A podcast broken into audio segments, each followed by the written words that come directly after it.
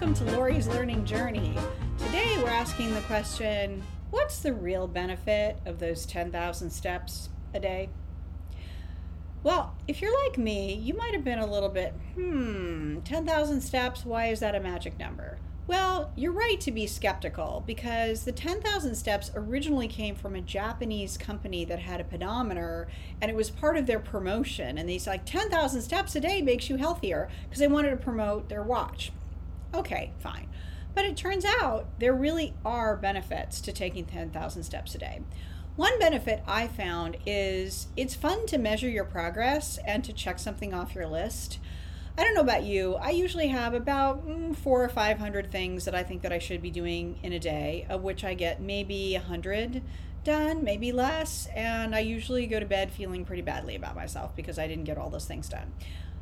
I've been known to put things on the list that I've already done just to have the joy of checking them off. So the fun thing about 10,000 steps is it's one little promise that you've kept for yourself. So at the end of the day, I'm like, oh, awesome. I may not have gotten all those other things done, but yay, 10,000 steps. The second thing is it reduces dementia. Taking 9,800 steps a day reduces your risk of dementia by 50%. It also reduces 12 types of cancer, cardiovascular disease, etc. It's also really good for your mental health. Dr. Andrew Weil, in his mental health prescription, one of the things that he prescribes is take a 10 minute walk. Just take a 10 minute walk every day, it'll clear your head. Now, obviously, you can't do 10,000 steps in 10 minutes, but another thing is just clearing your head, seeing the world in a different place, etc.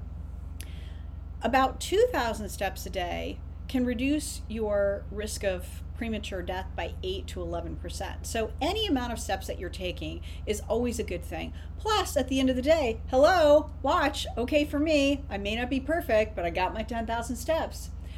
So now it's your turn. What goal will you set for yourself and keep that you can feel really good about it? Maybe it's 10,000 steps, maybe it's 2,000, maybe it's a 10 minute walk.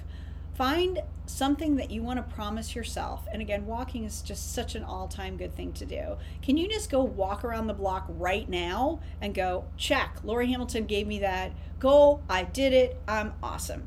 I know you can. Anyway, thank you so much for listening. I hope you enjoyed it. Please let me know your comments or questions, and I'll look forward to talking with you next time. Bye.